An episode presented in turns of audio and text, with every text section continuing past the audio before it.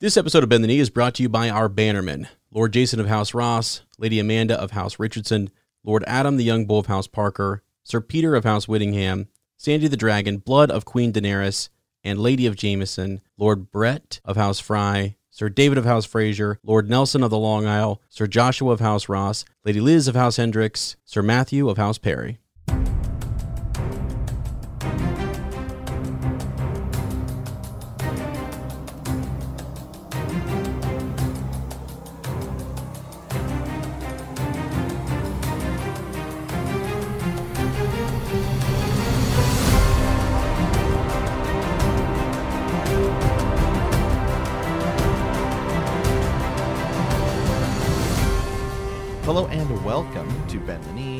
Ice and Fire podcast. I am Sir Matt, the Bud Knight.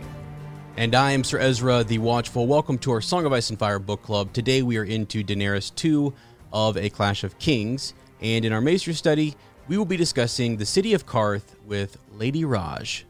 Yeah, as you know, uh, we, we uh, actually, this is the second time we're recording this intro because I was having uh, some issues, some technical difficulties over here. But um, you and I were talking uh, several minutes ago about um, it, it's been, you know, it's like, it's like, it's like 10 chapters in between these Danny chapters here in the in the book, uh, and that's kind of weird. And we were, uh, you know, just saying, guys, if there's one character who I think is by far the easiest character to simply read through, uh, like their POV, it is by far Daenerys because she is so removed. And um, her story's pretty much its own thing. I mean, I'm, I'm sure it will change whenever Winds of Winter comes out. Uh, and as you get towards the Dance of Dragons, she does start to interact with some other uh, characters over there. But really, I mean, you could pretty much just read her story, and uh, Yeah. I think it's it's pretty centralized and focused. Because one of the things, um, and I think this was something that you and I both talked about when we were covering the first book of Game of Thrones, was man, these Danny chapters. It's like you know you have there's seven. I think there's like 73 chapters in that first book well 10 of those are danny chapters but you get them so infrequently that it's like you're you get all you get this one storyline going going going and then you jump all the way over to essos which is like so far removed right? It feels weird. Um, and I, I, I get i get that. That's why a lot of people don't necessarily like uh, the danny chapters um, just because it's it feels so so different until really we start getting some of these characters over in essos. Yeah, for sure. I think that's something George, you know, probably tried to do intentionally. I think he wanted us to feel like when we went over uh, with Daenerys in Essos and Qarth and Meereen and everywhere else, that it was almost foreign to us. Like we get really accustomed to Westeros, we understand it, we're good, we got it. Like we really start to behave like we are Westerosi, you know.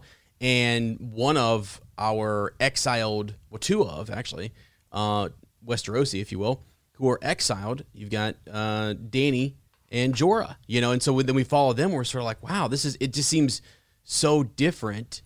Uh, and we'll, we'll talk more about it in the chapter, but just the names, uh, pronunciations, cities, customs, all of that is the, the way of life is drastically different. And so uh, I think it's kind of cool. It is. It is exactly what he's trying to do is to show us that like this is maybe what it feels like to go uh, get outside of your comfort zone. So Yeah, yeah, absolutely. And it's and, and her story. I mean, it's not like uh, her story is a good. I think is it's a great read. Um, just once once you really, you know, start start diving into it. And I think you know her story works really well. Uh, just when you read it, kind of, kind of by itself, and especially as you know when Arya goes over to Essos and Tyrion and some of these other characters, and you and then you kind of start hearing about the exploits of of Daenerys Targaryen. You know, Khaleesi and all of all of this stuff um, then that and it's like, oh, okay, cool. It starts to just make more sense. But there at the beginning, I definitely get why some people may be kind of turned off by her her story, even though I, her story in in its own right is like, I mean, it's pretty hardcore. It's pretty awesome. like she's got a lot Yeah. of stuff going on, um, which we, we're going to get to today because we're now entering into her main arc um, in A Clash of Kings, which is her time at the city of Qarth, which is Yeah. where things really uh, heat up. Uh, Yeah, they know, do. To, to, to, to, to say to say the least. Yeah, yeah, for sure. So yeah, we'll get there. Um, before we do that though, uh, let's just go over updates and things. How you doing? What's going on? Uh, I know we've got technical difficulties. No, they can't keep us down. No one That's can true. keep us down. That's true. You know, it's so funny because it's like, you know, as and I literally have so much, you know, equipment and all this stuff and all this stuff we have to like produce produce the show both here on the podcast and on YouTube. And I mean, it's like the amount of we're all we are constantly tinkering and and doing this and doing that to try to make it, you know, that much better. And literally, it's like I've spent the past three days trying to figure out what's wrong with the main program that I use just to record audio. I'm like, what is going on in this thing? And it was like one little setting that got switched back when I, um, you know, ac- I, I was trying. I was in there trying to make everything better. Uh, to be like, okay, can I can I improve the quality a little bit? Can I do this? Can I do that? And um, and I, I clicked this this button, which is basically like anytime it doesn't hear audio, it shuts down. And so, you know, Ez will talk, and then I'll talk. And so, if there's a period of time where Ez isn't or Ez is talking, you know, for like a couple minutes, um, then my program would shut down, and I'm like, what is going on? Like this thing has worked for literally like three years, and now sudden, and it's like one, I say uninstall it, reinstall it, and it installs that way. And so it's like you know, it's a whole big mess. And as you're over there with like you, you bought some, you know, you got a new Cheers. stand for your for your camera. Now it's What a joke. you- yeah. I mean, What a joke. And that's that's sort of again, um, you know, this is not a joke productions. I don't know if you guys knew that the overall company um, because things like this happen and we overcome it and uh, although that's a piece of I, I will literally go leave a review on Amazon about that piece of equipment. I will uh, Mm, I mean, they can't even hold up the actual webcam that it says it's supposed to be able to hold up. Like, it's just such a joke. Sorry, that's a little behind the scenes, but I mean, it's just, it's crazy. It's funny how, yeah, you're right. You know, you get all this this stuff, and and it's um, it's a lot. There there is a lot to learn, and this has been a lot of fun. We've been working on YouTube and podcasting for gosh years now, years, Yeah. and there's always something to learn and and new equipment to, you know, figure out. Yeah, absolutely. So, all right. Well, other than that, man, everything going good. Uh, you know, there's no Yeah. real, there's no real new ner- news on uh, Game of Thrones watch as we we still anxiously wait. Um, yeah, you know the win- winds of winter. I think, man, everyone that's talking about it though is saying, okay, just we gotta wait. July 29th, man. That's the that's the wait. Well, so what I didn't realize that you know, remember months back we had that conversation about um, the purchasing of the Winds of windsofwinter.com Yes. or whatever, and that it tr- it changed ownership or whatever, and some people sit on these websites and they sell it for ten grand or whatever, and it's it's crazy. Um, I, I hadn't realized that he actually met with his publishers back then, back in November, right before that happened. And so I was reading an article. It was the Nerdist, I believe, or maybe Den of Geek. I can't remember. Um, they were talking about how there was a meeting, and then literally a day or two afterwards, the purchase took place. And I was like, "Let's go!" because I, what I remember, and maybe you you knew this already, and uh, we did we discussed it. Um, but I, I totally forgot about that. I was like, "Well, that really kind of makes it seem like." We're getting close. You know, we're actually getting there. So it, you know, it's exciting. I'm down to wait. I'm gonna wait patiently. You know, just about a month and a half, I believe, uh, is is the wait time to see if this is gonna be an actual announcement for Winds of Winter. Yeah, So- we will. Yeah, we will. Yeah, we will see. Um, if he, if not, then we're supposed to lock him, you know, in a room. Uh, is what he said. To lock him in a cell. So, yeah. So, Yeah. yeah, absolutely. So we will see. Um, let me see here. Let me let me talk. Think about what's going on over on our YouTube page because we uh just man hammer out a lot of stuff. So, um, over there, guys. Uh, well, one I just did. Uh, we just posted a new mead, meat, and cheese, so you can check that out. But then two. Uh, we've been going back through. I've been kind of cleaning up our YouTube page and going back through. And you know, you guys had over the over the years sent us some absolutely amazing ravens, and some of those um, get kind of buried uh, or lost, I should say, uh, in the Follow Up Friday episodes. So I'm going back through and I am pulling those out and just kind of turning them into smaller discussions because sometimes, as in I have like a really good, you know, it might be, a 20 minute discussion and it might not even be in the episode title.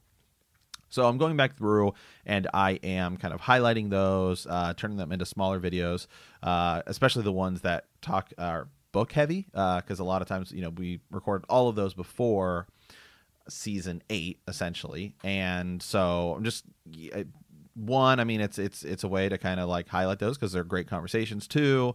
you know, it'll it will help drive some traffic to the channel, so that's always mm-hmm. that's definitely always great. But it is cool because I mean, some of you guys, you know, over the years, I mean, you guys have sent us great questions and you guys like have like very well crafted thoughts theories um, a lot of that stuff. So you know, we, it's like you know, like hey, I want to promote that kind of stuff. So that's why uh, Ez and I are still asking for you guys. We we we received definitely um, a bunch of ravens. We want a little bit more, and we're going to do kind of another just one time kind of follow up Friday.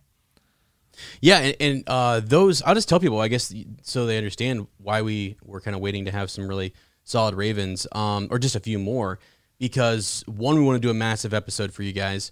Uh, two, I think, and I don't know if people think this is cool or not, but I love to feature something that's really solid, like a really good Raven, feature that on the YouTube as a standalone thing. So we kind of fade in, we fade out. And I, I just want to encourage those people, like that could be your Raven uh, that we're reading on the podcast, and then again featuring on the YouTube channel. So that's sort of our, our plan with that, uh, depending on how the conversation goes, depending on which rabbit holes we dive down. It can simply be a question your question, whether it's on Twitter or wherever else. That's something else. I want to kind of post a something on Facebook to where you guys can just maybe drop some questions in there about the series that you want us to discuss or theories you want us to dive down.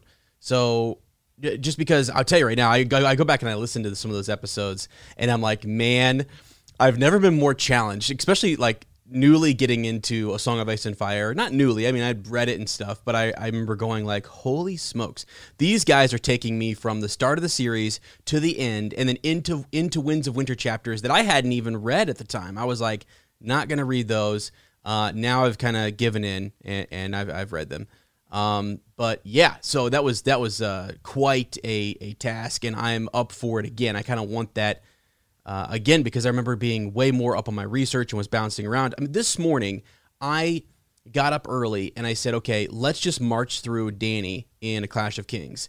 I got through the next this chapter and the next three, I think.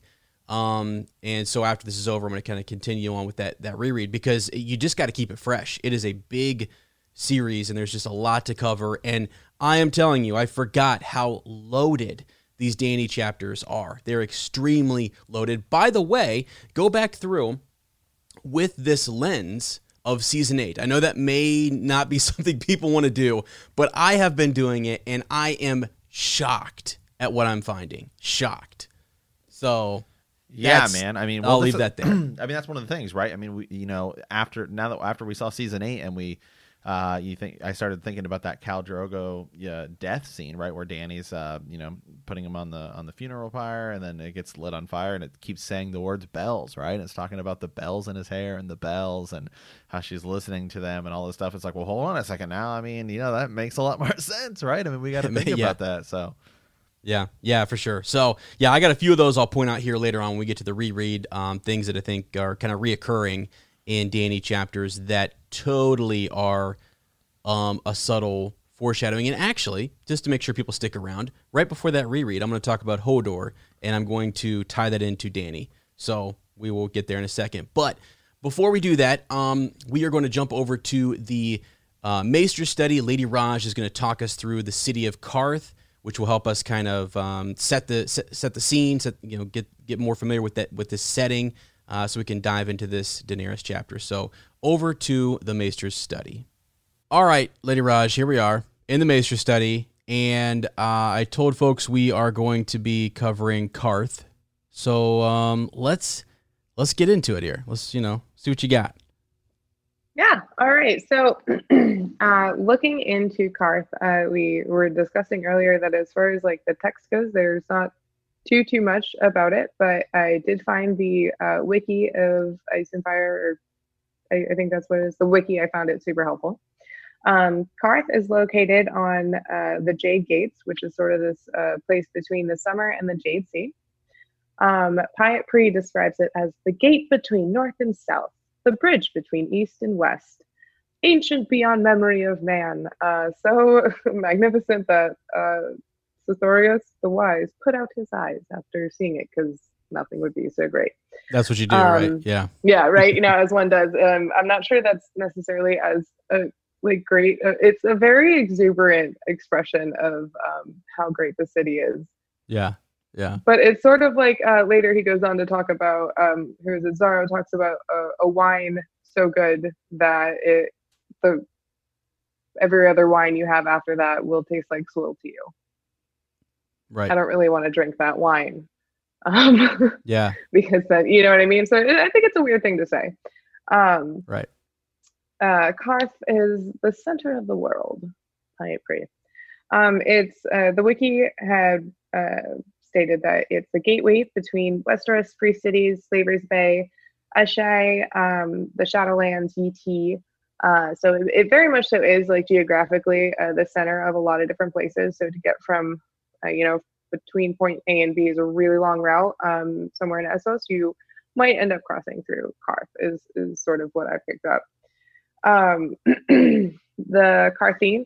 That's how you you know mm-hmm. that's that's what we call their people.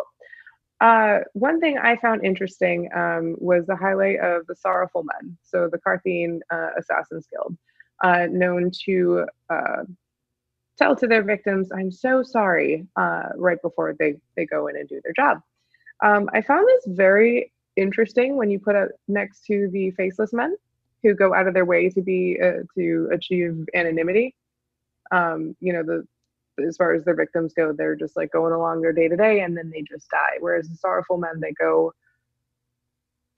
do whatever efforts they have to to get to you, but they have to make sure that you know, like, hey, someone paid for this. Mm-hmm. Goodbye. Yeah. Right. Um, yeah, it's different. They're different, aren't they? Yeah, it's like we're gonna let you know. Right? It's, it's, it's, almost a, like a way yeah, to identify. Yeah. It, yeah. I think it's a it, it's a weird it's a weird thing to want to highlight because um, it's sort of like if you're paying for an assassin, then like the job's going to get done. Um, and it's very kind of like a narcissistic thing. I feel to want your victim to know like, hey, somebody did this, but like on purpose they paid for it. Anyway.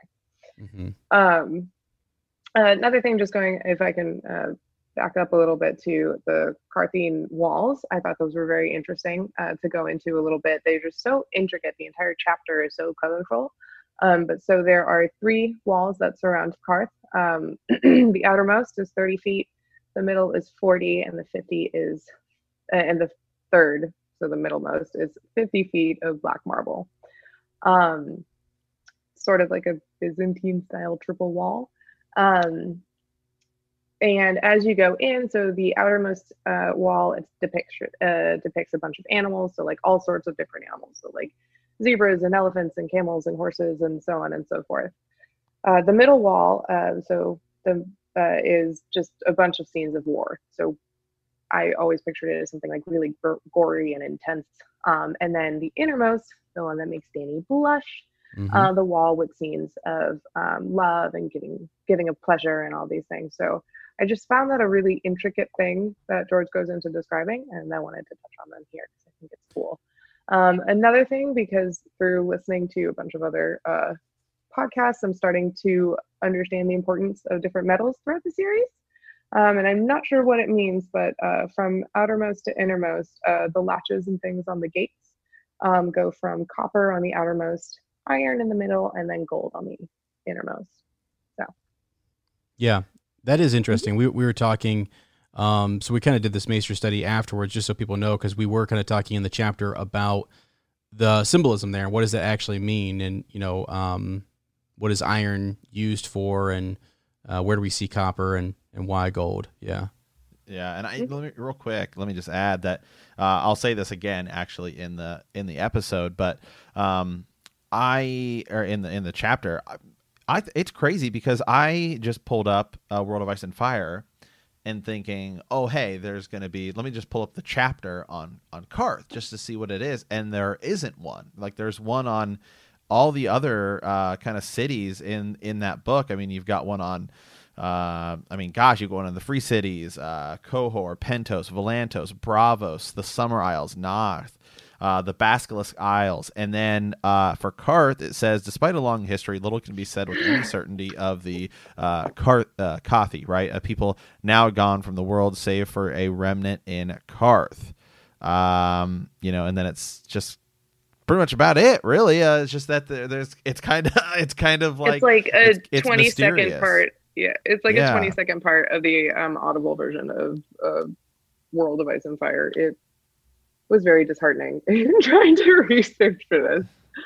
Um, but I, I think one thing that uh, we can say about Qarth, um, as far as as you know, we as readers, is that it's a very beautiful, very detail oriented um, uh, environment, and uh, it's a very it's very over the top in every way, shape, and form, down to the fact that if you are expressing some sort of misgiving or guilt for not being able to do something for somebody, you um, it is a how, how does how does Xaro say it? It's the mark of a civilized man to cry. Mm-hmm. Yeah, yeah. Um, everything is so over the top. The the way their their walls are built, um, the intricate detail that goes into their walls, and and this, that, and the other. There's just it's all so much, and in the middle of the desert. Yeah. Yeah, can Yeah. Uh, on on that note, I actually want to bring up something interesting. I'm not sure if were you going to talk about like any other um, styles clothing. Can I jump in here? Is Yes. okay? Yeah, I was uh, that was my next point, but please go Okay. for it. Well, I guess as you do that, um, what you'll what's interesting um, about that, I'll let you kind of tell us what they wear and their styles and stuff. It's very revealing, um, and the, like the people themselves are like exposed. There's transparency, but yet it's a city of secrets. You know, it's it's sort of shrouded. That's a in- really interesting point. in, in, in mystery. Yes, which I think is crazy. It's also out in like essentially the middle of nowhere, mysterious city, not much in a world of ice and fire, but yet the people uh, have this presence that seem seemingly um, everything. You should be able to trust these people. Danny in the chapter wants to trust Xaro and Pyat. Well, sure, they've sworn themselves to me like they're they're down, but yet Quaith says to beware. So yeah, yeah. Oh yeah, no, absolutely. That's actually a really interesting point. I never uh, considered for that. But um, so as far as their garb go, um, uh, goes rather, had, do you guys know what uh, like an Indian sari looks like? Mm-mm. I'm kind of No. unfamiliar. Okay, so um, anyone can look it up, but like the idea of it is um, so the undergarments, it's like a short sleeve top that's it's like a crop top, and then a skirt that comes up. Um, and the main part of the sari is like I think it's six meters of um, fabric with jewels and things all over it, and so the dress itself, like the art of the dress, it kind of reminds me a little bit like a of the tokar later in the dance, but uh, it's to wrap it around your body over and over again. And then, so you do it a couple of times, you have your skirt, and then the uh, fabric comes up in front of you and like over your shoulder. And there are different ways to wear it, like the the the tail end of it. But when I uh, pictured uh, the Carthian style uh, dresses, I always imagined kind of like a sari, but like without the the t-shirt crop top un- underneath. So a completely non-revealing skirt, and then just a sweep of fabric Hmm, yeah. over one breast and not the other. So Yeah. just that's an idea of what I thought of. Um, I, I also enjoy um, the like little note of men wearing beaded silk skirts. Um, it's like even even their day to day garb goes to show that they there isn't a lot of work being done by those who are able to wear these fabric or wear these pieces of clothing.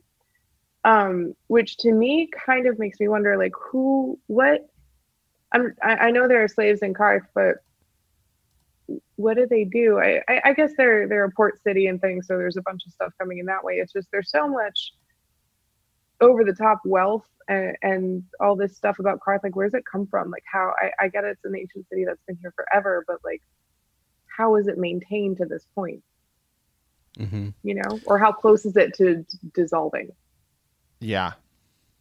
Well, yeah, for sure. It, it's a wonder. I think they you're mentioning the walls too. It's somewhere. I think it's in a the lands of ice and fire, which is the maps. It talks about those walls being what like one of the eight or nine, whatever they were, uh, wonders of the world. Nine And wonders made by man. yeah, and so it's sort of like those are, um, you know, that's kind of interesting, right? That they're that they're that awesome. That maybe it's just a diff. It's difficult. It's a difficult city to take once the wealth is there. Um, the pureborn who rule and run the city have somehow been able to keep it. I, there's a lot of magic and mystique in in Qarth, so maybe there's something Mhm. something there. That's a good question. Yeah, like how how how have they been able to maintain this? It's definitely something Danny thinks about uh, with her Dothraki. Like all they want to do is, you know, raid this this city. Possibly they would want to Yeah. uh, pillage. So See, what makes me think that maybe the Qartheen are like closer to kind of falling apart than they might like to admit or show worldwide is is the fact that they are so hell bent on trying to get Danny. Um, so in the uh, the Undying chapter, or you know, this entire time, Pyat is trying to convince um, Danny to come out to the House of the Undying, and you know, later on we learned that they're trying to keep her as, as sort of like a battery, like a life source um, for whatever they're doing. Like there's so much mystery about Qarth that we don't wholly understand. Um, but we do know there's something big working there, and like it, they somehow needed Danny and her energy force and her her kind of like tap of magic to mhm. continue moving forward. And so much so that when she destroyed the House of the Undying, we see Pyat Pree later on in um, uh, the Forsaken chapter on a boat. Like he he had gone so far that he ended up in the clutches of Euron to try and and get Danny back or get her physically back to Qarth or do something about the fact that she burnt like the last of the battery Undying. pack. Yeah, Oh, the Undying, yeah. you know, for Yeah. I don't know. I, I I just don't understand what keeps it like. Why is it still there? Yeah. Um, it's it's just so interesting that it's a, like an island of um splendor in the middle yeah, of the sand. Qarth. Yeah, yeah, Yeah. yeah, yeah, for sure. Well, and and as you say, um, you know, Pyat Pree sends sends a sorrowful man after her. Like it is like they're desperate. That he does seem very desperate. Um, we talk about this later on in the chapter. Actually, that yeah, this is this is you know just in the way we recorded this is a little different, but uh, I think at one point Sir Matt says like, what are their objectives? What are their goals? Mhm. And it's weird because in the show it's presented more as like the 13 rule, and that's pretty much it. But there's way more uh, to it than that. The dynamics are um, really interesting between the different merchant factions, Yeah. the warlocks, and the pure the pureborn. So, yeah. So cool. Yeah, I think. I mean, yeah, for me, I, I, I just, uh, I think it's just really interesting, right? That it's, you know, if you look, I have, a, I have a map pulled up here, um, of just really, I think, you know, and we talked about this a little bit, uh, in in the chapter, but really, you kind of, kind of, you got to kind of look at a map of Essos because, Mhm. um, you start to think about just how how much bigger, right, that Essos is actually compared to Westeros. I mean, Yeah. Essos is enormous. Um, com, com, compared to to Westeros, right? Because it's like, oh, you think about oh the like Pentos and Braavos and all that stuff. That is like so far away from where Danny is. I mean, it's like it's like the wall to Dorne. I don't even know is as far from where like Qarth is to Braavos. I think it's further. Like it's it's a Mhm. further distance um, away if you if you look at uh, if you look at it on a map. Um, I mean, so she's out there, kind of like really. I mean, in the middle of of nowhere to be. Um, you know, entirely entirely honest. I mean, even Valyria is like way far away from from Qarth. It's like a lot further, a lot further Yeah. west. Um, and you know, it's just that uh, all these cities that um, you know we hear about, right? Like Yi Ti or, or you know lands like Yi Ti and then Asshai and stuff like that. That's really actually a closer neighbor to Qarth than you would consider these other cities in in Essos like Pentos and Myr and and Tyrosh and Volantis and and um, all of that stuff. So like that's probably who they're you know why there is more magic there, why there is Mhm. more um, uh, warlocks and all this stuff because it's it's actually it's a lot closer there. So that's probably really when we as you know you just mentioned like in the show it just kind of talks about them ruling, but there's these underlying kind of um, objectives and stuff like that. So that's probably why it is a bigger a bigger objective for these people, right? To kind of get like Danny's dragons. hmm Maintain some sort of like foothold in the realm of major areas that conduct a lot of magic. Right. Yeah, because they talk about a Asshai, right? Like one of the things we, Yep. we hear about with with Asshai is there's there's supposed to be dragons there, right? In Mhm. in Asshai, well, Asshai's a heck of a lot closer to Qarth than Westeros. I mean, you know, the Westeros is way on the other side of the map. so- Yeah. I need to get like a full like Planetos map. Yeah. I had a really long time ago. I had just a Westeros map, and it was the prettiest thing in the entire world. I absolutely adored it, but I I need like a world map. Yeah, I use the one. There's actually there's there's plenty online that are really good Mhm. resources. Um, See, I had one framed though, and it was such a pretty thing. So like, I need it for Yeah. like this great Yeah. big blank wall behind me right here. yeah, yeah, absolutely. So Well, awesome. All right. Yeah, that's cool. Yeah. That is awesome. Yeah, thank you, Lady Raj. We'll um continue our discussion, yeah, with you here uh, after this episode. So um yeah, thanks. It's awesome. So with that, uh, Sir Matt, back into the reread. All right, yeah, thanks, Lady Raj, for that Maester's study. All right, let's dive into the reread. As last time we were with Arya uh, in Arya 6, where eight days had passed before they were leaving a village, right? Uh, each day, one of them was tortured by the Tickler for information about valuables and the location of Lord Beric Dondarrion. Finally, they are marched to Harrenhal. Uh, okay, so the last time we were with Danny, Danny decided to follow the Red Comet deep into the Red Waste to protect her newborn dragons. Many of her Khalasar die before they find shelter in a ruined city. There, Sir Jorah Mormont tells him about his second wife, uh, Lynesse Hightower. While her people rest, Daenerys sends her three Blood Riders to scout, and Jhogo returns with th- uh, three strangers from the great city of Qarth. This time, Danny too, there is a great celebration in Qarth for the arrival of Daenerys' Khalasar. Zara, Xaro Xhoan Daxos provides her an entire wing of his palace. After a bath, Sir Jorah Mormont arrives with a ship captain with news that King Robert Baratheon is dead, and there is a civil war in the Seven Kingdoms. Excuse me as you know immediately i mean just the summary of this chapter right you can Yeah. see just how you know you think about that how much time passes because the danny chapter one of the things that's difficult about the danny chapters is to say when do these take place right because um on what you know how long does information how long does it take information to travel because for us the reader i mean my god robert baratheon's been dead for like 30 40 chapters right? Uh i mean Mhm. Yeah, and they're yeah. and and they're ju- and she's just hearing about it now. Um and so it's like well hold on a second. I mean you know like uh when is you know when is this taking place? And so the comet is at least some sort of indicator of time. So i it, gets even more difficult once you get to a feast for crows and a dance of dragons because those books are really one book and they're kind of going at the same pace um, fortunately, there is a ver- uh, people have broken this down. We've mentioned this from time to time. Um, if you look up boy, uh, a song of ice and fire, boiled leather, that's what they call it. Um, is the is the, is the version where you could read it straight through as one kind of story and it makes sense.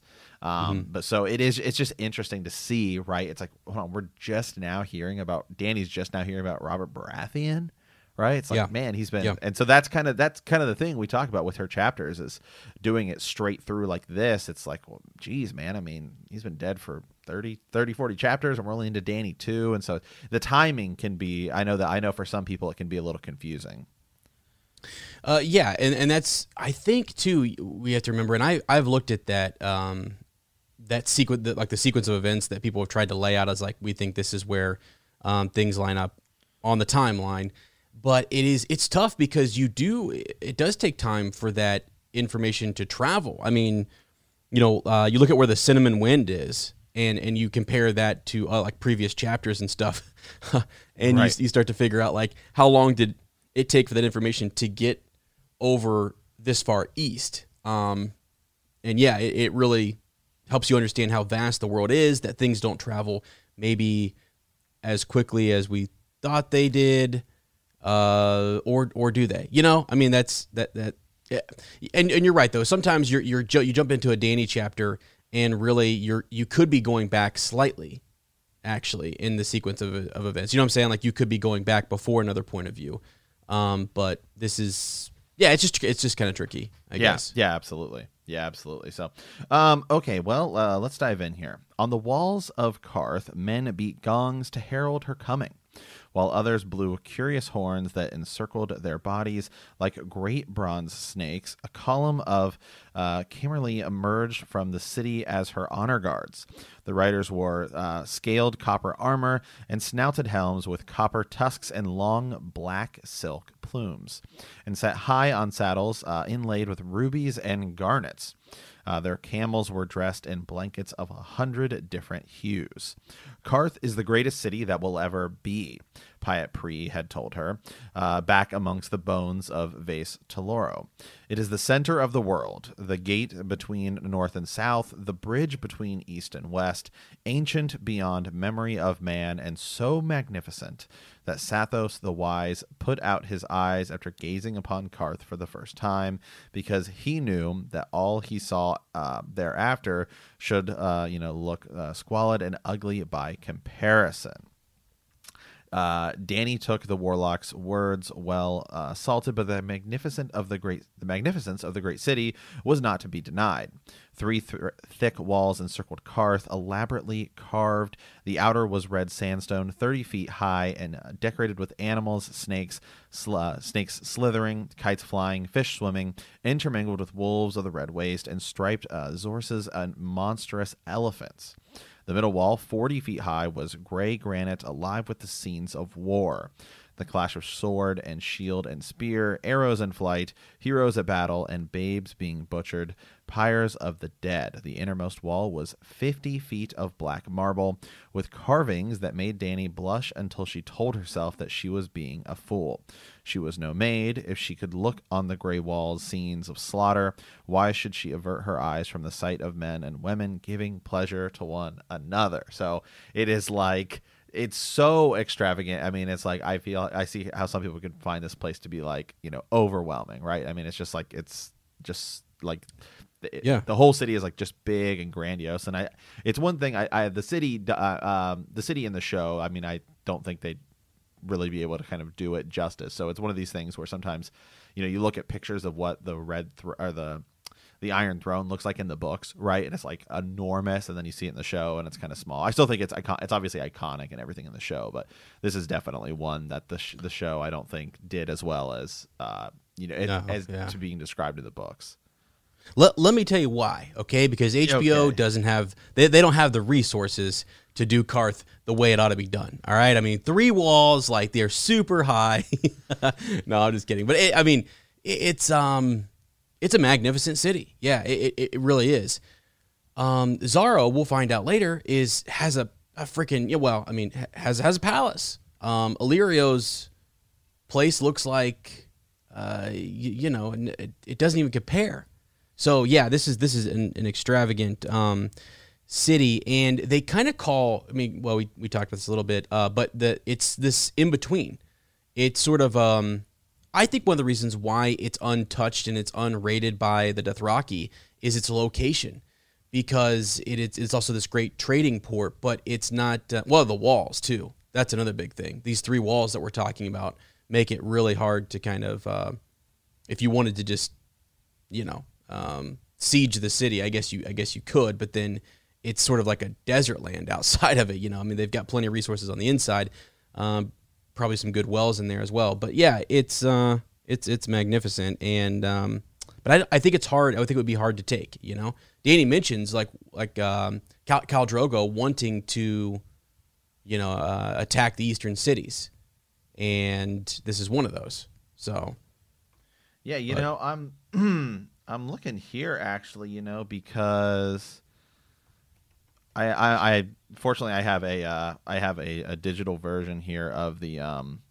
World of Ice and Fire because I was thinking about this. I was like, I don't think that Qarth. You know how in the World of Ice and Fire they break down all the cities, so they break down everything in Westeros, but then they talk about some stuff in Essos. They talk about the free cities and stuff like that, and there's not a lot about Qarth in in the world of ice and fire as a city to get com- some kind of history on this i'm i'm actually doing a search right now that's really interesting actually um Yeah. it's just it's not actually mentioned at all just that it it's a city but they just say um you know it's like a it's a mysterious city and there's not much information on it Huh. That's just You have the you, you- yeah. You actually have the I have the, so yeah, you know, I we we uh, we have the digital version of the World of Ice and Fire, right? Um, and so I just Right. did, I did a, did a search for the word Qarth, and it doesn't even come up that often. huh. Yeah, interesting. So maybe so, Well, I mean, so yeah. maybe they maybe they I don't know didn't weren't focusing on it, or they wanted it to be uh, wanted it to be mysterious. More of a mystery. Yeah, yeah. Which I think is I think is fine because it has all of this some th- these different factions. When you look at like the government being you know pureborn versus these merchants, you've got different factions in there represented. Um, you've got warlocks. I mean, you've got shadow binders. It's that in between. You know, you go much further east than this, which they, which we kind of do. Uh, we will actually, but to go far east uh, would would be all the way over to Asshai. So this is that middle kind of of you know ground here. Just west of Qarth is is where you get into that like the Dothraki, kind of like the grasslands and and where they um, the horse lords rule, if you will. Right. But, yeah. yeah. you know, I mean, there there's more about Asshai than there is about Qarth. Isn't that is that is that interesting?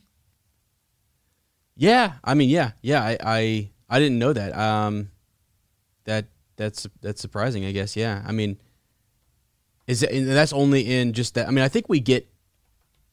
Maybe it's just because again we we visit.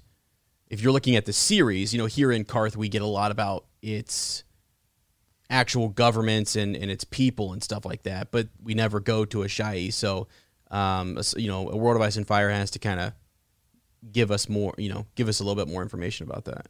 All we do, we meet a we meet a shadow binder. We we meet people who have gone to a and who have learned uh, from those people. But yeah, yeah, I don't know. That's that's interesting. Yeah. So real quick, just here because I I am finding I'm finding this interesting because I was literally I was just gonna pull it up. I was like, you know, hey, let me just look this up so I could just provide some history on it because just in in in thinking about it and you know, hey man, I mean, uh, they- yeah, they're just just not mentioned very much. So interesting. So okay, well, anywho, so Danny is now you know like she's she's being greeted and she's being kind of everyone's kind of she's kind of seeing the city and and all of these things and she's meeting a lot of the players uh, here you know with Pyat Pree and and Xaro Xhoan Daxos that will be the bigger characters in her arc throughout this book.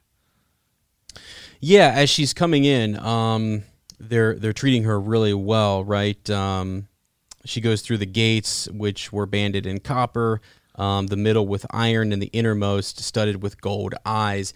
Th- this city is uh, it's it's it's magical in, in, in some way. There's a lot of um, I think there are multiple defenses to this city. We d- we don't learn a lot about it. It's very ancient. I think if we talk to the pureborn who know more about its history and things, and we can look in, into this later. But it's um, it's it's just interesting that they have those different metals to kind of th- those are defenses against what you know. I mean, gosh, we'll learn later on that there there's weirwood in Qarth. It's got everything. It has absolutely everything. It has that weird oily black um, stone that people often talk about, dating back to like you know.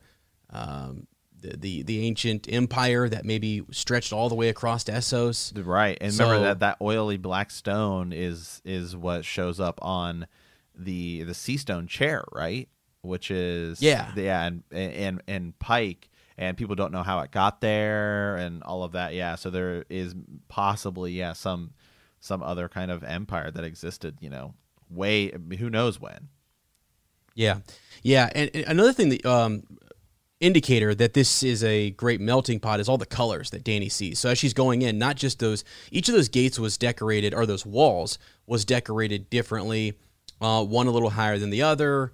Uh, there's probably some more symbolism there we could, we could pull out uh, if we spent some more time on it. And you looked at the gates; those are different. And then as you get into the city, all these different colors, colors that she had not seen. She kind of feels like they look like uh, riffraff. I mean, they they compared to everyone there, like the there's so much wealth and elegance in in this city, just represented in the colors. I mean, it's hard to kind of get some of those, as she says here. So, um, but yeah, then uh, let's see. The Qartheen lined the streets and watched them from delicate balconies and look that looked too frail to support their weight.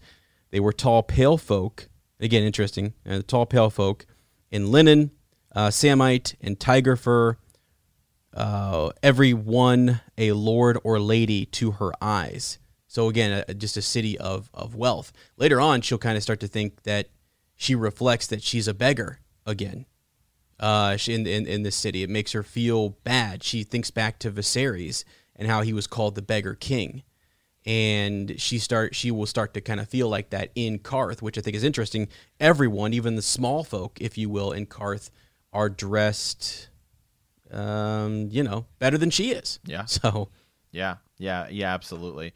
And it, it and that is something, right? I mean, that's ultimately what she, the, the position she gets put in, right, uh, where she, uh, in in her time in Qarth here, which is you know like trying to convince these people that well, I am, I I should hold the seat of power in Westeros, right? And they're like, well, you know, we we only make good investments, right? And right now, it's mm-hmm. what's to, what's to say that you'll win some war way over there because um, Qarth you know, I mean, it is like it is way far away from Westeros, right? It's not like Braavos or something. I mean, and it's it's it's about as far east as you can go compared to to to Westeros, as as you had said, as where I mean that's what she's doing here. She is she is kind of begging. Yeah, uh, yeah, she is, and I mean, they were in a desperate situation, and so you had Xaro, uh, Pyat you had Quaithe show up to kind of see who she was, to hear, to, to see these dragons, to see this wonder. There haven't been dragons in such a long time. So the only thing that really gives her any like, like weight or a bargaining chip or whatever is the fact that she has these dragons, and they do have strict rules and customs, and so she is. It's it seems like it's a civilized uh, city where you're not going to be able to just to kind of take her dragons from her. Uh, Xaro though is is definitely trying to make an alliance with her because he wants he sees how valuable even just one of those dragons can be. So yeah, she she's in um this is a place where she'll learn a lot. Like a lot of learning happens, and there's a lot of visions and magical powers and things like that are are kind of um, emerging. But at the same time, it's a dangerous place that she should not stay too long. It almost seems like the longer you stay in Qarth, uh, the more difficult it is to leave. Yeah. So she's not there for a very long, t- a very long time. She'll be there for the next um, two chapters.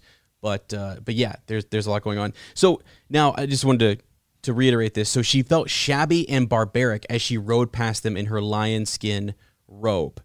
Uh, so there, so there again, that's that's kind of how she's feeling. And then also, her well, she's Khaleesi. This is her khalasar, right? We have those who are walking in with her. She wondered if they only saw this city as something to plunder, and she starts to kind of think about how that ah, like like that destruction of beauty is just so uh, it's terrible, right? I mean, it's just it's like look look at look how pristine this is. Look at the history; it's intact. Um, but then do these Dothraki just see this as something to to um, plunder? She even wonders how savage we must seem to these to these Qartheen. Right. Yeah, absolutely. Yeah, I mean, it's just, it, again, it, they spend this chapter itself. First of all, is not actually really that long. Um, like the first like three page, three or four pages is just talking about like kind of the beauty of you know of the of the city, um, and, then when she really starts to meet these people, and you know, so I'd say outside of Xaro, right, who's kind of introducing himself and. Uh, um, you know he's going to be a big player in her story. The next one really is Pyat Pree, right? And yeah. uh, she sees kind of Pyat Pree, and then we start to t- talk about just about the warlock, right, and who this is. Um, yeah, you know, he's uh, the only. Let me see. She's saying, you know, we should need you. Uh, why should you need? Let me let me see here, right? Uh, so Xaro Xaro is talking. He's saying Qarth itself is hers, right? She has no need of um, babbles, right? Because Pyat Pree's kind of talking to her. Blue lipped Pyat Pree sang out to her from the other side, It shall be as I promised, Khaleesi. Come with me to the house of Undying, and you shall drink the truth. You shall drink of truth and wisdom. Uh, why should uh, she need your palace of dust when I can give her sunlight and sweet water uh, and silks to sleep in? Xaro says to the warlocks. The thirteen shall set a crown of black jade and fire opals upon her lovely head. The only palace I desire is the Red Castle at King's Landing, my Lord Pyat. Danny was wary of the warlock Um, the the maegi, Mirri uh, had soured her on those who played at sorcery, and if the uh, the great and if the great of Qarth would give me gifts, Xaro, let them uh, give me ships and swords to win back what is rightfully mine. And so, you know, everybody here uh, has very different objectives uh, in Qarth, There right? Yeah, I mean, everybody Yep. here has very different objectives.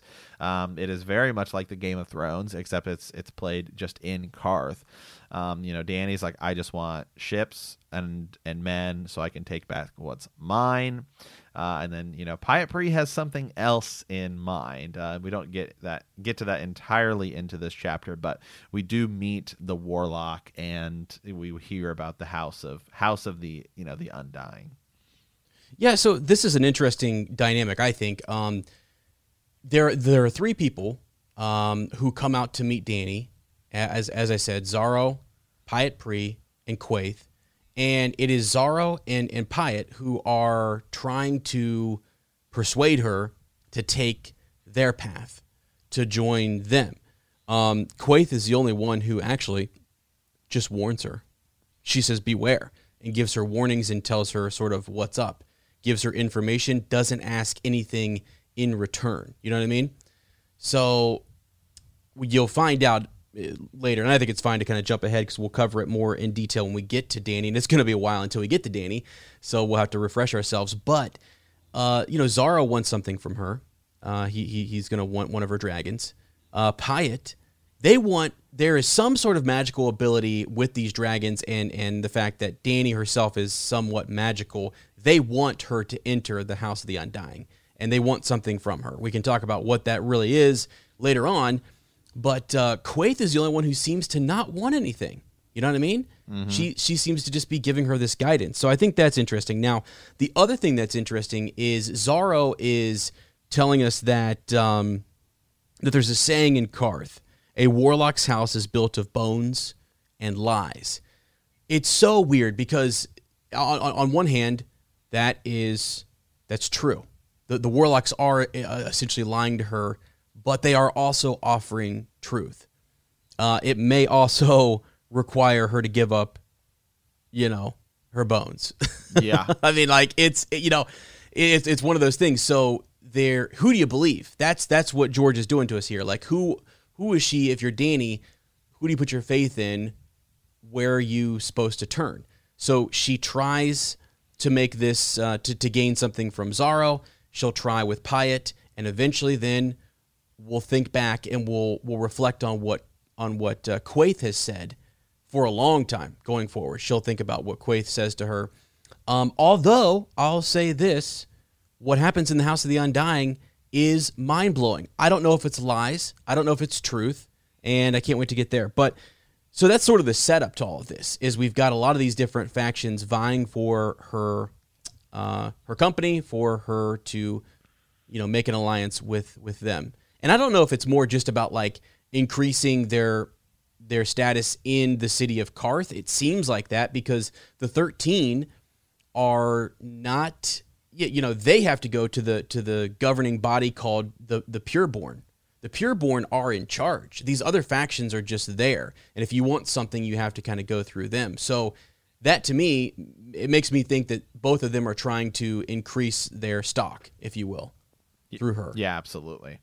Um, okay, as well, let's uh so we have so so that so there's really like so that's kind of going on, right? You know, so then um she starts to she they she ends up going right over to um uh, where the kind of like where they're going to be staying, right? And they realize, oh my god, this place is enormous, right? Like she was thinking, oh, it's just a wing of a of a hmm, you know of a palace, but she's like, it's like the size of a market, right? So I mean, it's like this huge, huge place where they're going, and then this is where she kind of gets the news, right? Like, so she's she's getting she gets this news that Robert Baratheon is dead right and so Mhm. uh you know a lot of a lot of this stuff starts going on and then this is really where I mean, it, it it's hard to say, right? Because I think you know when we think of Qarth, I think that we we think of uh, the really the next two chapters, right? Her time in the House of the Undying, and then um, you know what, yeah, and then uh, you know well, what Quaithe says to her too. I, I, guess I should say here, but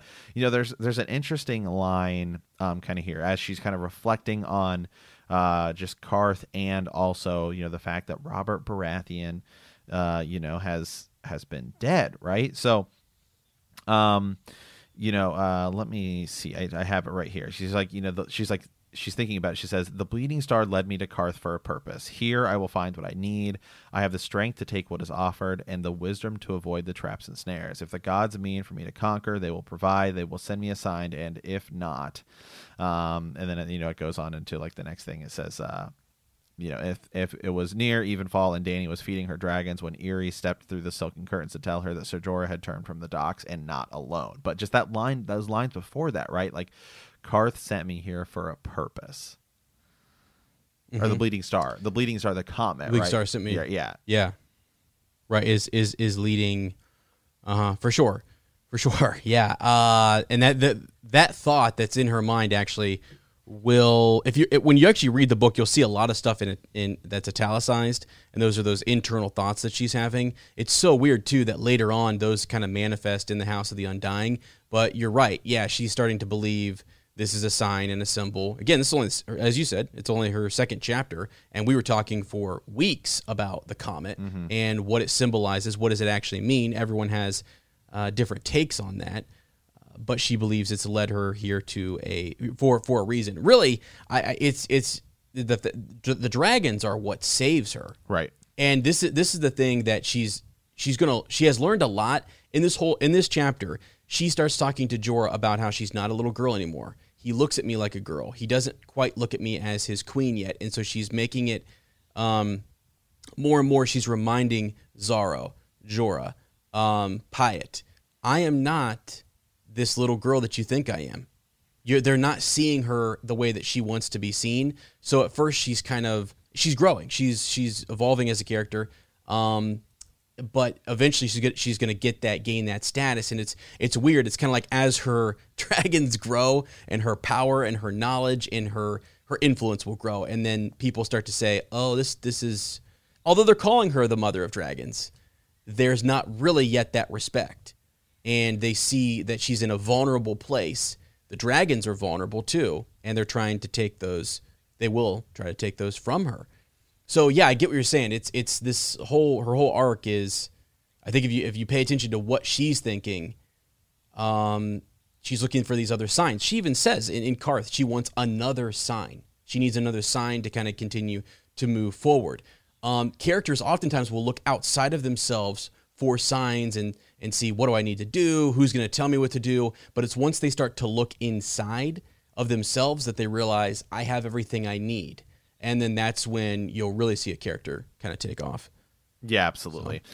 Yeah, I mean that, and that's it's interesting to think about it because when you her arc, right, and especially her time in Qarth here, uh, and and what it is that she she learns here. I mean, one, it's the dragons and kind of this. Okay, the the magic, right, is is is what's going to kind of propel her forward. It's also that Robert Baratheon's dead, right, and so she gets this kind of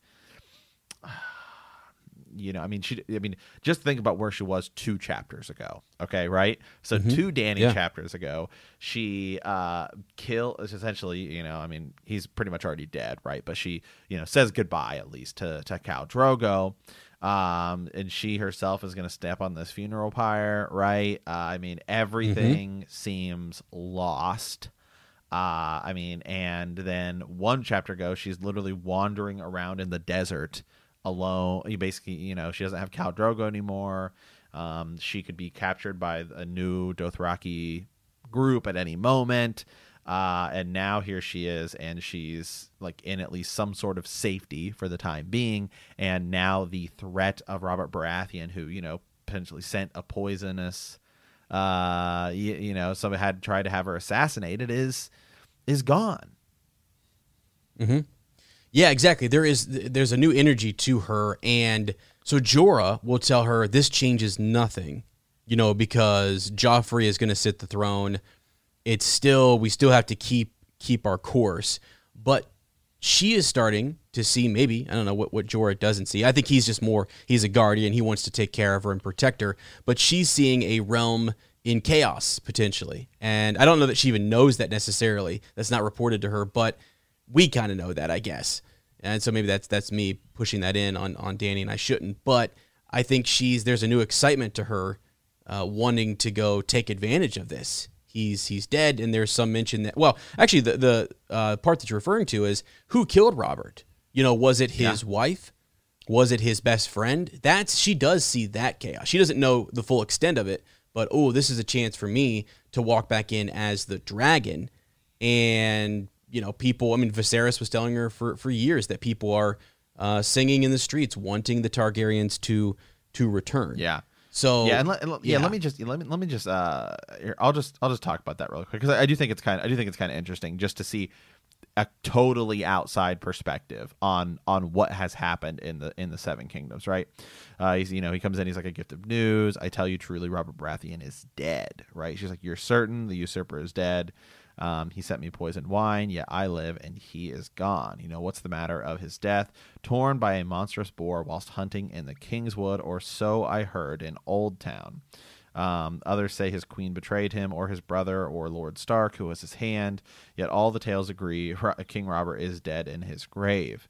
Um, you know, that she says, yeah, you know, who, you know, the boy sits the Iron Throne now. Ser Jorah says King Joffrey reigns. Uh, Quhuru Mo agrees, but the Lannisters rule. Robert's brothers have fled King's Landing, and the talk is they mean to claim the th- the crown. And the hand has fallen. Lord Stark, who was Robert's King Robert's friend, has been seized for treason. Yeah, you know, she said, uh, Jorah, Sir Ned Stark a traitor? Not bloody likely, right? He says, you know, the long summer will come again before that one would besmirch his precious honor, which, by the way, is a huge, uh, you know, mm-hmm. just Ned, Stark. another, there's another person on the total opposite side of the world uh, mm-hmm. and saying Ned Stark is the most honorable man ever. So, you know, for all those Ned Stark theories, here's just a, some more proof to that line. Um, he says, you know, what honor could he have? Danny says he was a traitor to his to his true king, as were the Lannisters. Uh, it pleased her to hear that the usurper's dogs were fighting amongst themselves, though she was unsurprised. The same had happened when her Drogo had died, and his great khalasar tore itself to pieces. My brother is dead as well. Viserys, who was the true king, she told the Summer Islander. Uh, you know, and so it's just it, it, way over here just hearing what is going on over in Westeros, right? And like it is kind of what's what's going on. I mean, uh, and just how that information is is passed on, and just the way the the way the story is told, like how the rest of the world is hearing what's going on in Westeros. Yeah, yes, for sure. Yeah, I know it's it's it is fascinating to kind of think about like just how diverse, how different they are, and um, yeah, so it's you got to follow the cinnamon wind too. I mean, it it, it will. Um, it goes everywhere. it goes everywhere. It, yeah, and and she says at one point like, you know, when will you be able to get word back to them or, or whatever? And he's going on the trading route, so it's going to be like a year before he can even get back there. But uh, but that's interesting. So so yeah, she's she is ready ready to go. Um, there's a few things. Let me know when when you want me to do this because I've got some cool connections no, in this go, chapter. No, you, you can you can go right ahead. Yeah, because because the most I mean that's pretty much the, mostly the chapter. It's a, right. it's actually a pretty short chapter. Right. She gets that information and essentially she's being told to kind of um, be careful. Jorah's like, no, this changes nothing. She says this changes everything. You know, and and so there's that. But let me just let's just do a, a big kind of takeaway from this yeah. chapter. A couple things. So, number one, if you go and you search the word poison on a search of ice and fire for Clash of Kings, and you look at the chapters that it that it you poisoning is a big deal in this book. This as like a, it happens. There, there's there's a lot. There's a lot. We were talking just there was a Tyrion chapter. The word poison was used, and it was really just a uh, something that caused Cersei to you know not be able to to attend right. the it's king's like council. Basically, yeah, yeah.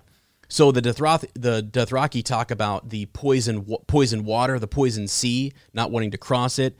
Um, later on, Xaro uh, will give her well, Mel- Melisandre earlier on in this book, uh, you know, was able able to overcome a, a poison, right? Uh, was able to drink her her glass. Well, I think it was Maester. Was it was it Coleman or um, I forget the maester's name, but uh, that who ended up dying because uh, he was trying to poison Melisandre. So that's interesting. That's a whole rabbit hole that maybe we'll go down in the extended edition because I it just keeps popping up, man. It's just popping up everywhere. Um, Xaro will give her something later on that she can wear around her neck that will that will kind of help her in case someone tries to poison her, which he tells her they will. Um, one of the things, let me go back here.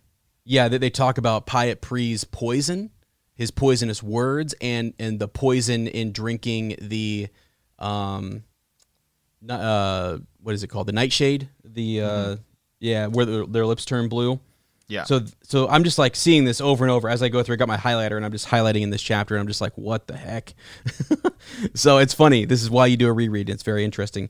Now, something else here. I want to mention this before I forget.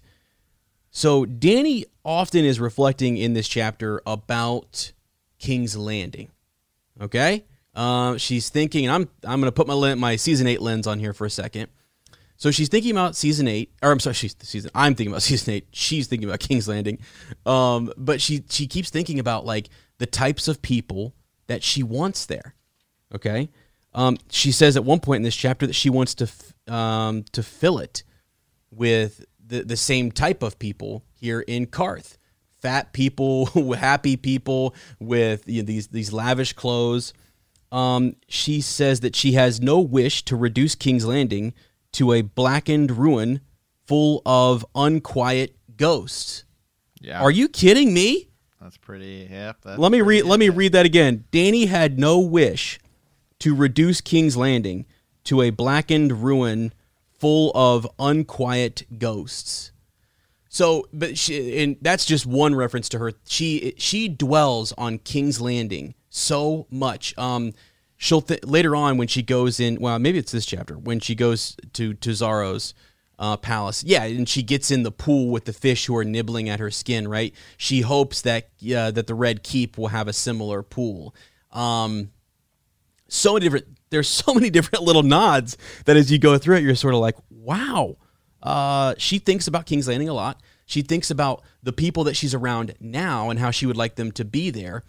And she thinks about the things that she wants in that city. And then she's also thinking that she doesn't want to burn it down. Later on i think it's in the next Danny chapter she thinks about um, how she doesn't want to go mad and that her brother seemingly went mad and that because he was a beggar and was begging that that's what drove him to that place and she does she wants she does not want to go the route that he went she will not be a beggar queen and that's sort of what is going to propel her to leave Qarth and say, no, I have dragons. I have, you know, except she gets the knowledge she needs, the truth, and then she moves on.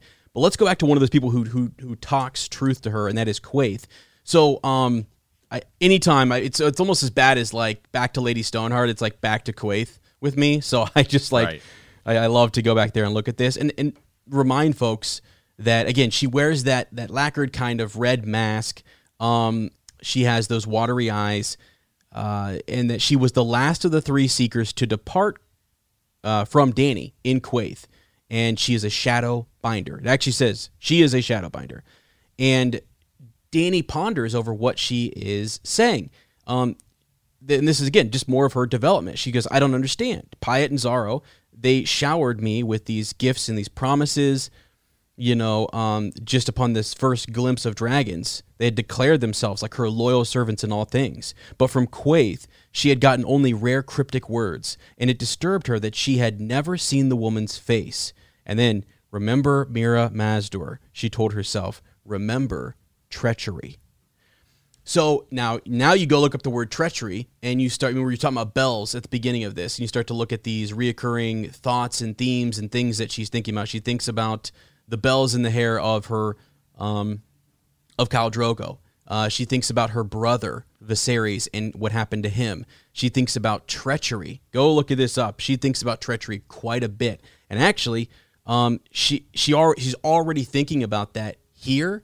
And Quaithe does nothing but to kind of uh, pull some fuel on that fire. She starts to think about. She is on guard going forward. She's on guard because of Mir Maz Duur, but Quaithe who I think is actually giving her good counsel, she is now questioning and she'll grow to kind of maybe trust what her, she's saying a little bit more, but yet it causes her to be more paranoid.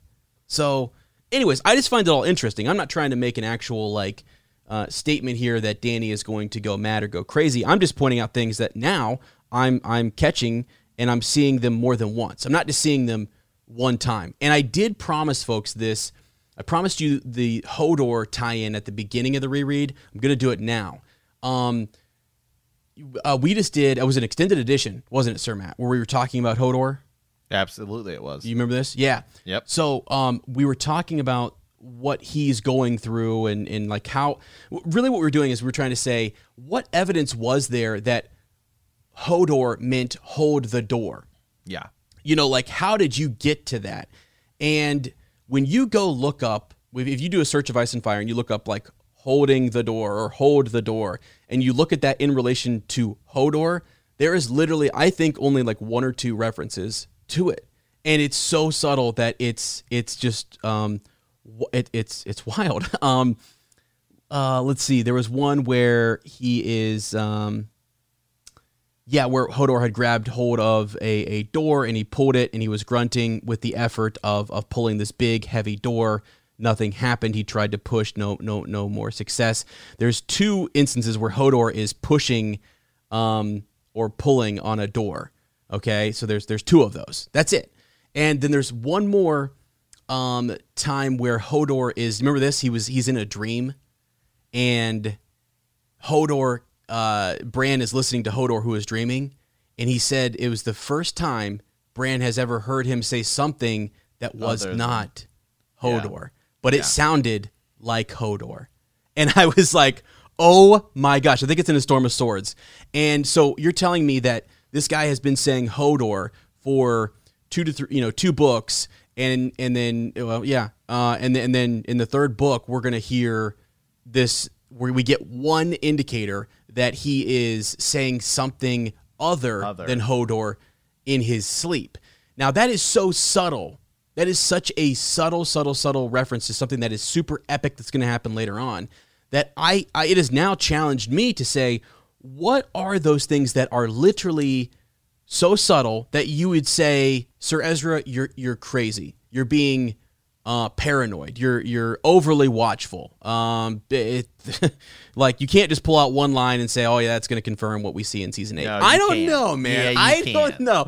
I'm starting to say like there are certain things that they said this is the outcome that we're going to get. We're going to talk about our polls here in a second as we get into some of our uh, air quote our Ravens. We've been, doing polls for that as we collect more uh, for our Ravens Nest or for our follow up Friday session.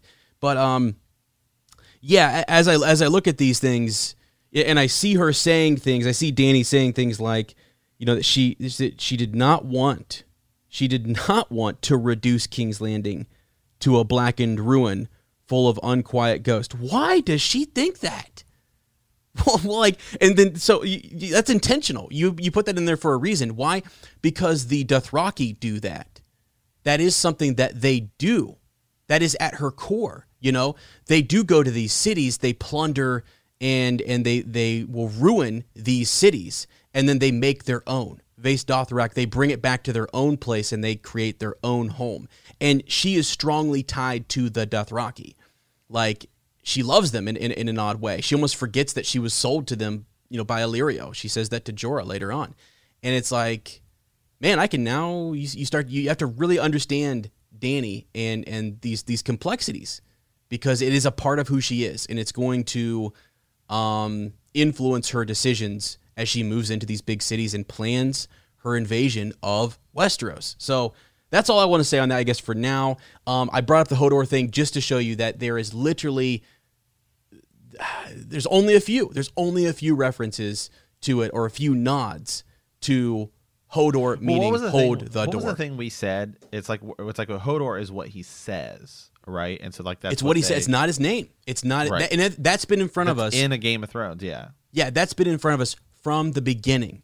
I don't. I when I first read it, didn't quite. He just says, okay, he's uh, clearly like you know maybe he had some traumatic injury or he was born this way or whatever. But like as far as everyone knew and as, as far back as they could remember, um, he has always said Hodor. We never thought about Why does he say, you know, Hodor? And that's what we should have been thinking about. Why does he say it?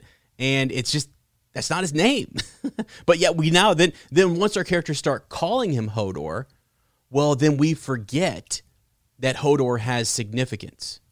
You know, it's that kind of complexity, and it's that type of thinking that George is doing. That's why I've always said, let him finish these books, let him be the master writer that he is. Um, the the little nods to Weirwood being in Qarth is amazing to me. Later on, I when I when I saw that, I was just sort of like, wow. Um, Well, the know, connection I- to the you know, House of God. Now I want to go back. too. Now I want to go back and I want to look and see in Bran chapter three. Does he possibly see Qarth? Right. Oh yeah, he- we we, we got to yeah, we're gonna have to kind of look and yeah, there's there's because to see to see now it's like well hold on a second yeah if there's Weirwood and all these other places is that why he possibly sees it uh-huh. it, Yeah. I, I don't know that he does or not I'd have to, I would, I'd have to go back and study that chapter Well, and Um, and then and that- yeah, you yeah that Yeah. specific yeah because that specific chapter that Bran says you know all kinds of crazy things where he sees all these different things all over the world Yeah, and and then we need to uh, we got to broaden our lens too because it's not even just like there's the weirwood network, but then you look at what Pyat and these guys will do, and you look at what Quaithe and other people were able to do with you know bringing like well with um, glass candles and stuff, and you look at the House of the Undying, the visions that they have there. And you look at Bran's, the opening of a third eye versus being connected to the weirwood network. Like, what's the difference? What, what, like, why, how are they? How are they the same, and how are they different? Um, is fascinating, and we don't have all the answers yet on it. So, but um, yeah. Anyways, I don't know, just cool connection stuff that I got my. You know, I'm gonna have to take a picture of my book here because you would not believe the highlighting job that I've done on this chapter. It's insane. Oh, hey man, that's great. That's great. Good. Yeah. Yeah. Well, now we'll now we'll we'll have to we'll have to dive into it. So, all right, as well. Yeah. I mean, I, that's that's most that's mostly this chapter, uh, just in terms of the summary and everything that kind of happens, right? Um, so, um, as do you want to dive into the polls here? We here we have. Absolutely, man. Yeah. I, so, like I said, we're gonna do. Um, I've been running some polls on Twitter. Um, they are challenging polls. Essentially, I'm challenging people saying, like, look, this is what we saw in season eight. Do we think that's going to happen in Winds of Winter or a a Dream of Spring? Do we actually think that's going to happen? Yes or no? And it's been interesting because the first question I asked was, will Daenerys Targaryen burn down King's Landing in Winds of Winter? And the final tally on that, the answer is no. 53% said no, she will not do that. Um, and then 46% said yes, that she will. So, yeah, that's fascinating, right? Okay, now this one, uh, I asked here back on June 7th, will Bran sit the Iron Throne in the books? The, and I said specifically the Iron Throne. Um, 55% say no. um, you know, uh, 44% say yes. So to me, that's interesting, Sir Matt. That's interesting that, that, um, That- and I, that- again, that yeah, that people that people think it's going to be different because I do. Yeah, too. they- they think it's I, gonna be that I do different. too. Yeah. Yeah. Right. And so again, it's like maybe maybe he's going to be king, but maybe he's going to be the night king. You know, maybe he's going to be king, but he's going to be the king of winter. You know, um, from Winterfell. Maybe he won't sit on the Iron Throne. Maybe there will be a ruler. Um, you know, that whole Sansa bit. I hate to say this, but I mean, I hope that's true in the books. That would be so epic. I would love to have a queen, you know, a queen of the North. I, I think that would be awesome. Do I think George is going to do that though? No. I don't know. I don't know. I mean, like you, it's it, it would be kind of po- you, you. We're thinking Danny is going to be the queen who sits on the Iron Throne. We're going to get this. We're going to get this awesome epic queen that we can get behind, and it's actually Sansa who ends up being queen. You know, like like that's the would kind of stuff. Would, he, no, it would it would be great. I would be I would be That- all for right. it. That, that's what he does. That's what he does. I, I think people were sort of like, wait, the Starks rule in King's Landing and they rule in the North. Uh, is that likely to happen? I don't know. Um, and so that's why I, I put that poll up there because I get that he is this boy who is going to be king. That is, I guarantee you, in some way, he's going to be a ruler or a king. That seems like what maybe George had told them. That would be such a crazy change if Bran, that was hey man, not. Ga- you know, Game of Thrones first chapter, Bran, right? I think I Mm-hmm. think that's he saw he talks about Bran's the hardest character to write. I mean, I think, I Yeah. yeah, I'm That's just yeah, yeah. I, I'm not see yeah again I'm not opposed to Bran becoming king of the whole thing right I mean Mm-hmm. I think that that I think that's that's totally fine because He's the he's who the first chapter is about. I mean, that's the first the first character that he thought about. If you go watch interviews where Gurr talks about writing the series, he says he's what a boy watching his father execute a man is is was the was the first idea he ever had for a Game of Thrones for the whole thing. A Song of Ice and Fire. That's how it started. Was the was the was that opening chapter. So Yeah, Bran absolutely. Bran was the first character he created, right? So Right. I'm I'm fine with Bran becoming king. It's just I, I again I think it'll be more detailed. It'll be different. It'll be better in the books because it'll be more there'll be more surrounding it, right? Right, exactly. Um, yeah, I know, I know, man. So that's where I was, I was going. Like, uh, yeah, he's a significant character. It for me would be hard to see Dan and Dave. Now, for some people, they're saying absolutely they would change it. George told him that you know, uh, Br- Bran was going to do this, and they said, "Nah, screw that." I mean, some people think that of those guys. I just think it's very hard for those those core POV characters to now again sequence of events or being king in a different spot or in a different way. I can see those things happening, but I think if you say Bran's king, but again, if that's all you were told, king of what? King of where? You know, who, when? When does it happen? It just depends on how much you were given, uh, how much information you, you you were given. I think Lady Raj at one point talked about wanting to get uh, a copy of that outline or that doc Yeah. that was given. I I would that was love to given see those that. guys. Yeah, it'd be amazing. it would just be like, here are the well, major you know, and- points. you know. So here's something. I was thinking about that the other day, right? Like, well, you know, I mean, and I don't know, I don't know if I said this or not, right? But okay, so in a world of ice and fire, uh, Gurr wasn't willing to tell the people who are writing this big book, right, the end of Dunk and Egg because I'm not ready for that yet, right?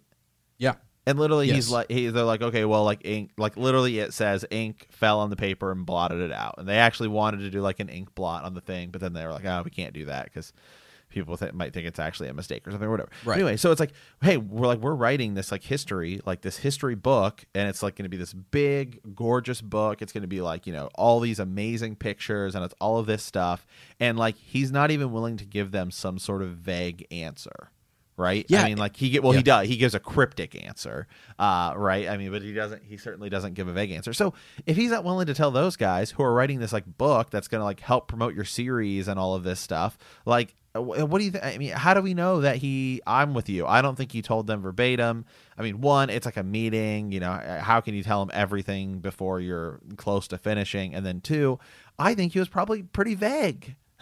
Well, and, and also he, he it is completely fine for him to be a little bit selfish and say, you know what, I want I, I've given away some really awesome reveals to the TV show. I also I'm not going to give away every, magical moment in my book series. I'm not. That's something that's personal to him. He's an author. He's Well- he's the right that that's hard, Well, man. and- I, don't- I, well, why? well, and, why, well, know? and keep this in mind too, right? Like, he still probably thought, well, I'll finish before, and then we can, and then they can just go off of that. So I think there's, Yeah, that, yeah. I mean, there's, there's probably that too. There, he actually thought he would finish, even when they had that meeting, right? I mean, he still probably Sure. thought he would, he would get, he would get it done. Might and be able they to get it could- and done, they'd, yeah. and they'd be able, they'd be able to adapt, you know, some of that material and stuff. Yeah, yeah, yeah, for sure. So I don't know uh, if you're not, yeah, if you're not following the Twitter uh, at BTKcast, uh, you need to be. Uh, if, if you have a Twitter, uh, you don't need to be, but bend the knee. Um, and we got some great polls going on over there, and we're sharing YouTube clips and what have you. So yeah, we'll kind of keep that rolling because um, I'm interested to see what people think, and it's going to help kind of guide us in some of our Winds of Winter predictions and theories on YouTube. Absolutely. All right, guys. Well, hey, we want to thank you for playing the Game of Thrones. In our next episode, we will be discussing Chapter 28, Bran 4 of A Clash of Kings. If you like our podcast, don't forget to subscribe, like us, write a review, leave a comment, or send us a raven at btkcast at gmail.com. We will see you in a week, and remember that winter is coming.